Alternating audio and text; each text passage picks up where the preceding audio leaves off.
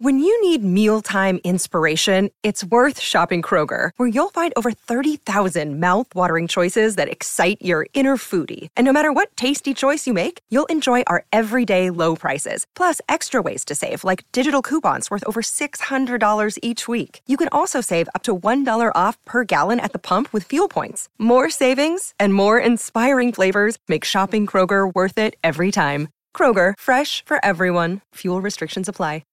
To the cheeseheads who want it fresh, and the ones who think Lambeau is a cathedral, this is Pax What She Said. Now, here's Perri Goldstein and Maggie Loney. Biggest takeaways, I guess, we, we mentioned the running backs don't really understand why they didn't get as many touches as they did. What else was working? What wasn't working? What do we want to see next week? There, like, there has to be changes, right? Yeah, I mean, I think you know one of the the most curious things will be what the offensive line looks like. Mm-hmm. because I, you know, we went into the game not thinking that Hanson and Newman were it at right guard and right tackle. Felt that even more strongly illustrated, you know, in this moment with the way that the line held up. Then you have John Runyan Jr., who I thought was actually playing pretty well, out with a concussion.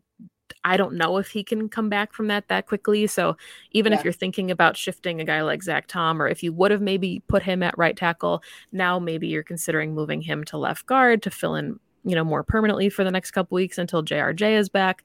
So I guess, you know, a lot of this is just can Elgton and David get healthy enough quickly enough to to mask some of these deficiencies because I think a big part of even, you know, the run game we saw Zach Tom come in and open up some holes right away for Dillon and Jones. So once this offensive line gets their cohesion together and develops a little bit more comfort and again, maybe we'll see better comfort out of Hanson and Newman when they get more time to gel, more chemistry going into week two. But I think the offensive line is, is kind of the key right now to unleashing the offense that Matt LaFleur and Aaron Rodgers want to run. Yeah. I have a couple thoughts there. One is, can we just agree that Zach Tom needs to be out there, right? Absolutely, of, of yes. the bright spots in this game, he was absolutely one of them. I'm so glad they put him in. I'm so glad he got a chance to show what he can do because the left side of that line was not the problem. Um, had a great game too. Yosh had a great game. He was not the problem. Um, there has to be some adjusting, is the word I'll use, on the right side of the line. Now, that being said, the Packers' new offensive coordinator is their previous offensive line coach. Yeah. So are we at all concerned that his first game, like what the breakdowns was really with the offensive line? Or is this just they're working with backups and then they lost their, you know, next starter and now they're down three starters and this is just unexpected? I mean, they had to know that if I was them, I would be planning for week one all along, not having David Bakhtiari yeah. Right? So th- this isn't like a surprise that they were working without their best two tackles. I'm a um, should should we be disappointed in Adam Stenavich? At that point, I don't know if it's a Steno thing, and I've seen a lot of comparisons to this, and I think they're spot on. It it reminds me of when Elgton Jenkins had proven all preseason that he deserved to be a starter on the offensive line and Lane Taylor got the nod because he was the vet in the room. And I, I understand that mentality.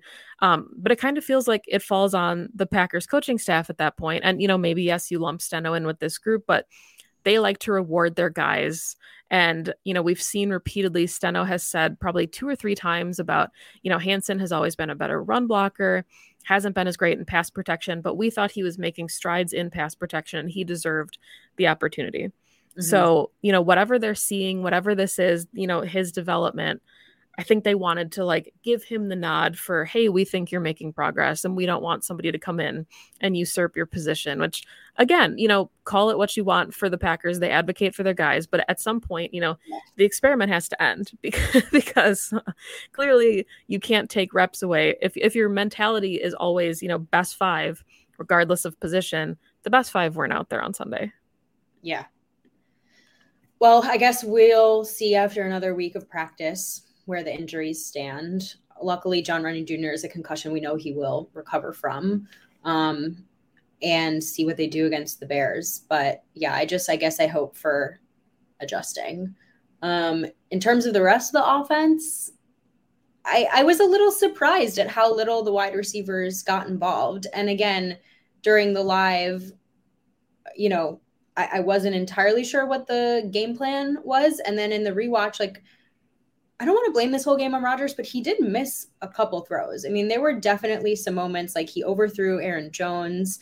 Um, there was a moment where I think it was Sammy Watkins came out over the middle on a third down, and he instead like kind of checked it down to AJ Dillon and completely missed wide open Sammy Watkins. There was a moment Christian Watson and uh, I think it was I don't remember him and another wide receiver both like leaked out to the right. And Rodgers, like if he had hold, held on like a second longer, Christian Watson would have been able to turn around and probably get the first down. There were just a couple of miscues. I'm feeling like this is just the growing pains piece of this offense, not necessarily an actual like problem going forward, but it just felt uncharacteristic. Yeah. I mean, I think a lot of this is, like you said, this, and I, I don't think preseason is the answer. I know everybody wants to point to this and say yeah. that they need to play in the preseason, but, you know, Aaron Rodgers talked about the the practice that they had after the preseason, preseason had ended, where it was closed to the media and they did like a full game walk through both sides of the ball and he mentioned that that was like the best practice that they had ever had and to him it was more beneficial than any type of preseason reps that you could imagine because a, a, lot of the times in the preseason you're seeing very vanilla schemes. Yeah. You know, you're not getting an authentic look at what a lot of these teams will actually be bringing in the regular season. So I think part of it was like you said, you have to build a chemistry and I think it was just a combination of too many factors. It was an offensive line that was getting manhandled up front. Rodgers arguably could have gotten the ball out quicker, but he didn't trust his protection. Instead of throwing the ball away to like live another day, he was trying to make plays and and yeah. play, you know, the hero ball that he wants to play. The wide receivers, there were a couple miscues, guys running some wrong routes. I think a lot of that stuff gets cleaned up and I think maybe that's where you find the silver lining in this game is that it was week 1. You, you know, you had Ed Donatell, you had a new defensive coordinator. Uh, yes, you're familiar with some of these pieces, but just I think the offense is going to be okay. I think I'm more concerned about the defensive showing that we saw on Sunday. Really? I feel the complete opposite. And okay, maybe con- concern isn't the right word. Just my expectations were so much yeah. higher for the defense that to see them come out with a clunker, I was like, okay, well that's disappointing. The offense, if you said, "Hey, the offense is going to put up 14 points," I'd be like, okay, yeah. you know. But yeah. I the for for seeing the the Vikings offensive performance that we did, for them to kind of turn things around in the second half and only allow 23 points all game, I was like, okay, maybe this this could have gotten away from them and it didn't. So. Yeah yeah last last things on the offense and then and then we can switch over um i did appreciate how much Rodgers did target the rookies even mm-hmm. after their both of them had you know some mishaps in in their first targets and he still went back to them so i was happy about that i know that probably doesn't say a lot about our confidence in the quarterback and how he feels about having rookies out there but he did utilize them afterwards so i'm glad that happened for them my last question for you on the offense is fourth and one goal line. Did you agree with going for it, or would you have taken the points? Because I normally agree with with Matt LaFleur, but I actually would have just taken the field goal and gotten the points on the board.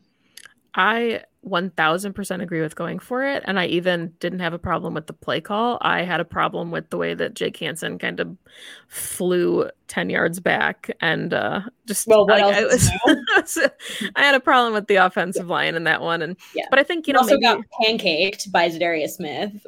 And and maybe that's again, you know, you are in a fourth and one situation, which you have AJ Dillon for. It's a goal line stand, but you know that your offensive line is questionable right now and they don't have a lot of experience in this. So if if you're worried about your offensive line being unable to push the pocket, find a different play call. And I think that was the the play that Rodgers actually said like, he you know, in hindsight I should have should have run it in. There was a wide open lane. So, you know, it's easy for us to be like, yeah, that was a that was a shitty call because we it, it didn't work, but I think in most instances when you have Bakhtiari and Jenkins out there, it works. Yeah. Yeah, I was just curious because it was the first time I normally very much agree with going for it on fourth down, but it just felt like in that moment they really needed to not have a zero on the scoreboard. And I just would have taken the points. But hindsight's 2020.